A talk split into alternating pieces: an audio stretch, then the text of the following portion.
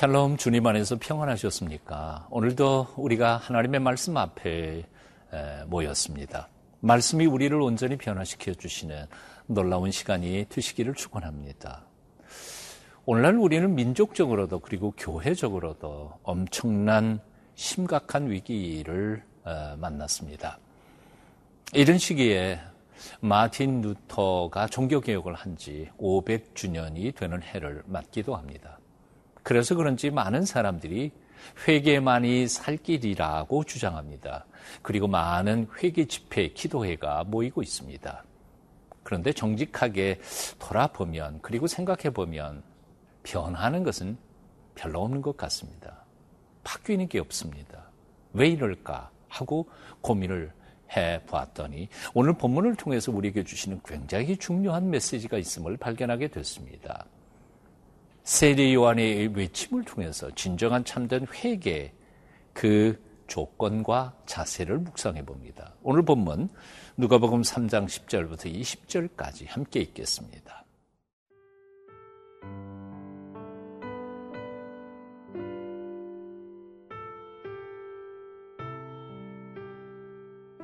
누가복음 삼 장 십 절에서 이십 절 말씀입니다.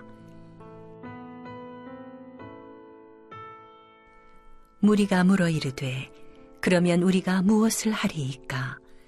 대답하여 이르되 옷 두 벌 있는 자는 옷 없는 자에게 나눠줄 것이요 먹을 것이 있는 자도 그렇게 할 것이니라 하고, 세리들도 세리를 받고자 하여 와서 이르되 선생이여 우리는 무엇을 하리이까 하매, 이르되 부과 된 것 외에는 거두지 말라 하고, 군인들도 물어 이르되 우리는 무엇을 하리이까 하매, 이르되 사람에게서 강탈하지 말며 거짓으로 고발하지 말고 받는 급료를 족한 줄로 알라 하니라.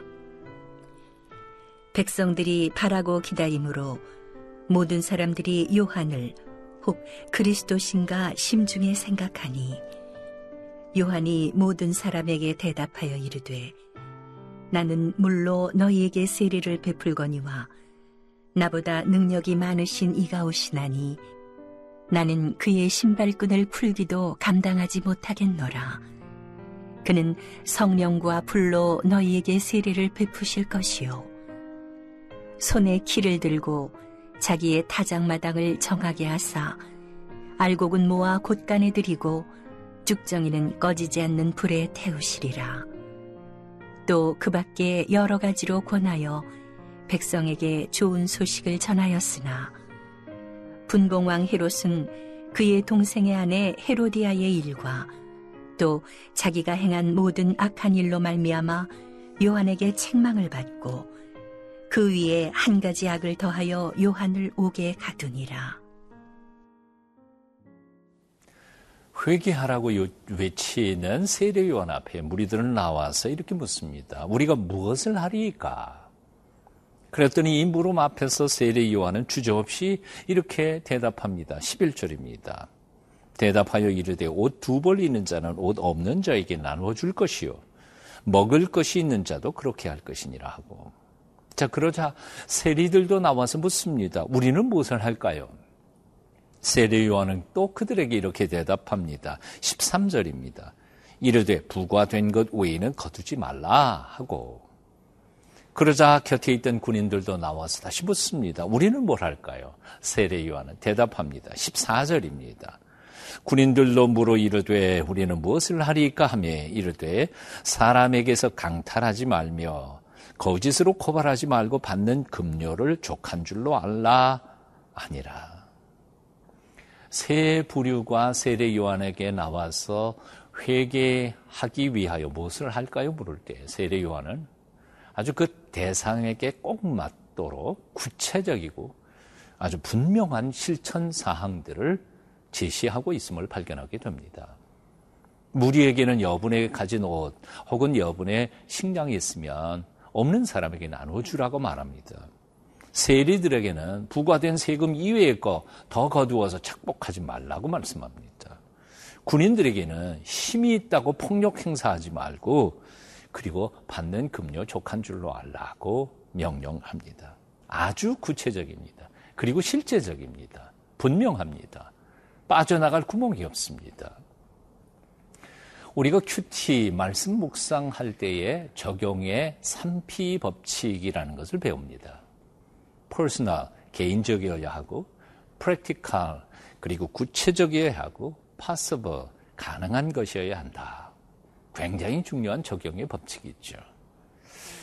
오늘날 우리가 하나님의 말씀을 읽을 때 너무 많은 사람들이 하나님의 말씀을 추상화합니다. 교리화합니다. 하나님의 말씀을 토론의 재료로만 삼습니다. 그 말씀이 오늘 우리에게 구체적으로 무엇을 명령하는지에 대하여 고민하지 않습니다. 그래서 성경에 대한 지식은 참 많은데 삶은 하나도 바뀌지 않습니다.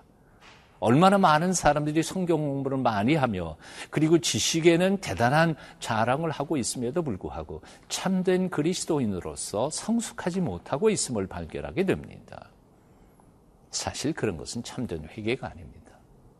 고칠 것은 분명하게 고쳐야 합니다. 말씀을 정확하게 그리고 구체적으로 적용해야 합니다. 말씀을 읽고 다른 사람이 죄를 발견하고 그를 정죄하고 심판하기 위해서 칼을 갈아서는 안 됩니다. 오히려 말씀의 칼은 항상 나 자신을 향해야 합니다. 우리들의 회개는 적용의 삼 피 법칙처럼 구체적으로 회개해야 합니다. 그리고 가능한 것을 회개해야 합니다. 그리고 남이 아니라 나에게 적용해야 합니다. 요즘 어떤 자세를 가지고 말씀을 읽고 계십니까? 그리고 묵상하고 계십니까? 오늘 주시는 말씀들이 나의 구체적인 삶에 어떤 영향을 미치고 있습니까? 정직하십시다. 그리고 말씀 앞에 두려운 마음으로 오늘도 우리에게 분명하게 말씀하시는 주님의 음성을 듣기를 갈망하십시다. 그리할 때 우리의 삶은 구체적으로 변화될 것이고 변화된 우리의 삶을 통하여 하나님께서는 놀랍게 은총과 은혜를 베풀어 주실 줄로 믿습니다.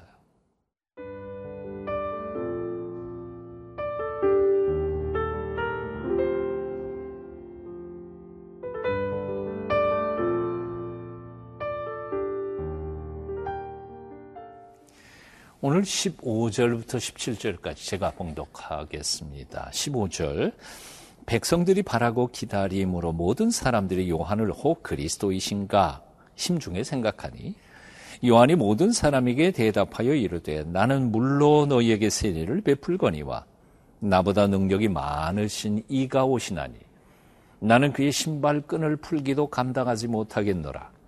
그는 성령과 불로 너희에게 세례를 베푸실 것이요 손에 키를 들고 자기의 타작마당을 정하게 하사 알곡은 모아 곡간에 들이고 쭉정이는 꺼지지 않는 불에 태우시리라.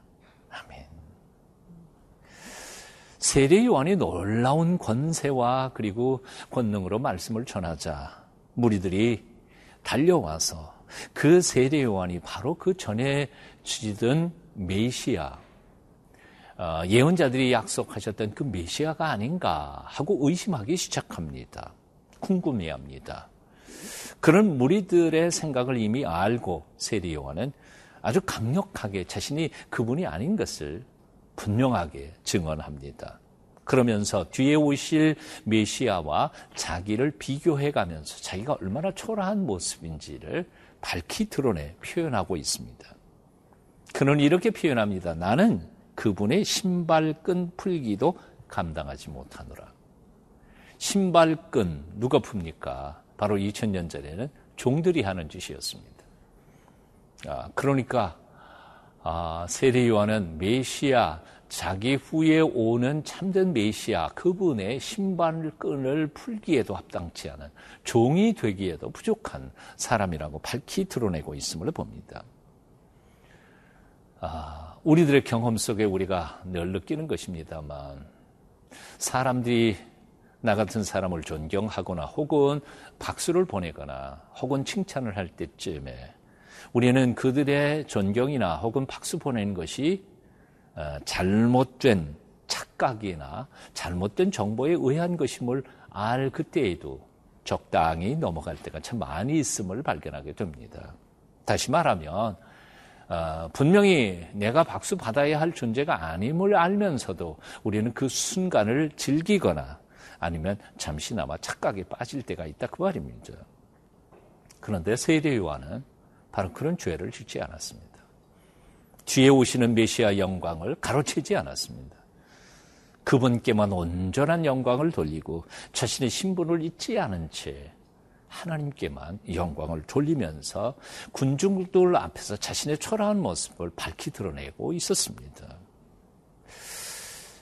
우리를 항상 매 순간 하나님 앞에서 자신의 처지와 분수를 깨닫는 하나님의 사람들로 하나님 앞에 드려야 할 줄로 믿습니다. 세례 요한처럼 자신의 분수를 깨닫고 참으로 부끄러운 짓거리를 하지 말아야 할 것입니다. 주님께만 영광을 돌리며 하나님의 거룩한 백성으로 살아가기를 애쓰고 노력해야 할 것입니다. 얼마 전 요한복음 일 장의 말씀을 읽다가 하나님 앞에 회개한 적이 있습니다. 빛이 어둠에 비쳤으나 어둠이 그 빛을 깨닫지 못했다. 예수님에 대한 말씀 아닙니까? 근데 그 다음 구절에 보면 그 빛에 대하여 증거하러 온 사람이 있었으니 그는 빛이 아니요 그 빛에 대하여 증거하러 온 자라, 그렇게 표현하고 있습니다. 그는 그 빛이 아니요 라는 말씀이 정말 중요합니다. 세례 요한은 자기가 그 빛이 아니라는 사실을 깨달았습니다. 그런데 오늘날 너무나 많은 말씀을 전하는 사역자들, 목사들, 교회 안에 하나님께서 세우신 일꾼들이 자기가 빛인 양 착각할 때가 많습니다. 하나님의 영광을 가로챌 때가 많습니다. 회개해야 합니다. 이 방송을 보시고 들으시는 여러분들은 어떤 모습으로 신앙생활을 하고 있는지 모르겠습니다. 정직하게 우리 자신을 돌아보며 하나님 앞에 바로 서는 하나님의 사람들이 되어야 할 줄로 믿습니다. 기도하겠습니다. 참된 회개를 기뻐하시는 하나님, 우리들의 회개가 구체적이고 분명하도록 우리에게 정직한 영을 더하여 주시옵소서. 단 한 가지라도 구체적으로 회개하며 고쳐가는 결단력을 우리에게 주시옵고, 그래서 이 한 해 동안 참으로 온전히 나를 개혁하고 교회를 변화시키며 세상을 복되게 만들어가는 하나님의 사람들 되게 도와주시옵소서. 예수님의 이름으로 기도하옵나이다. 아멘.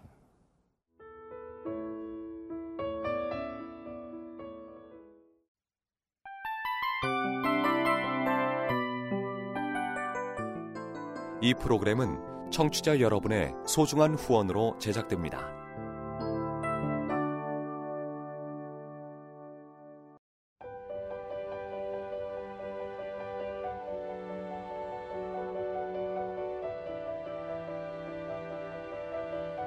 세상에는 수많은 교회들이 있지만 더 깊이 있는 말씀 강해를 찾기 위해 크기로만 교회를 선정하지 않습니다.